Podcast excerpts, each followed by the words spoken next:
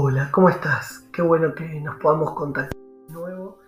En este nuevo audio podcast quiero compartir con vos cinco principios importantes.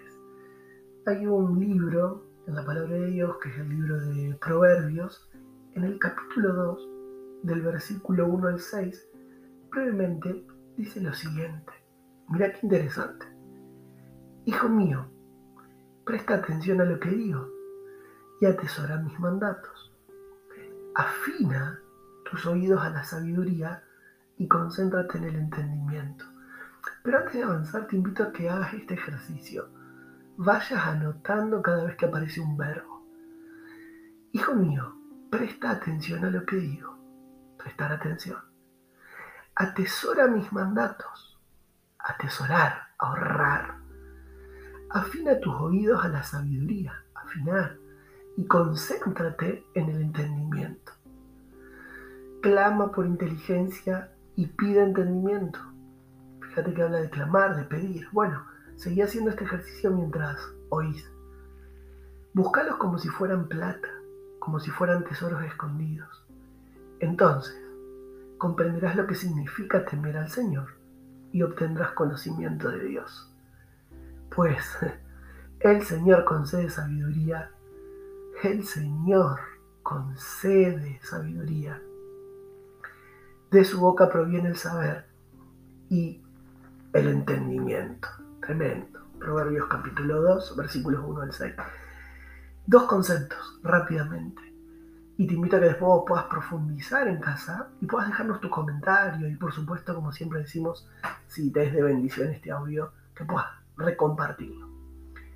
Habla de de la fuente de la sabiduría y la define en estos versículos como el eje central para una vida próspera en todos los sentidos. ¿Quién no quiere prosperar en todos los sentidos? No en algunos, en todos. También en una de las cartas del apóstol Pablo dice, como deseo que prospere todas las áreas de tu vida, así como prospera tu alma. Lo primero que tenemos que entender es que para que haya un impacto externo tiene que haber un impacto interno.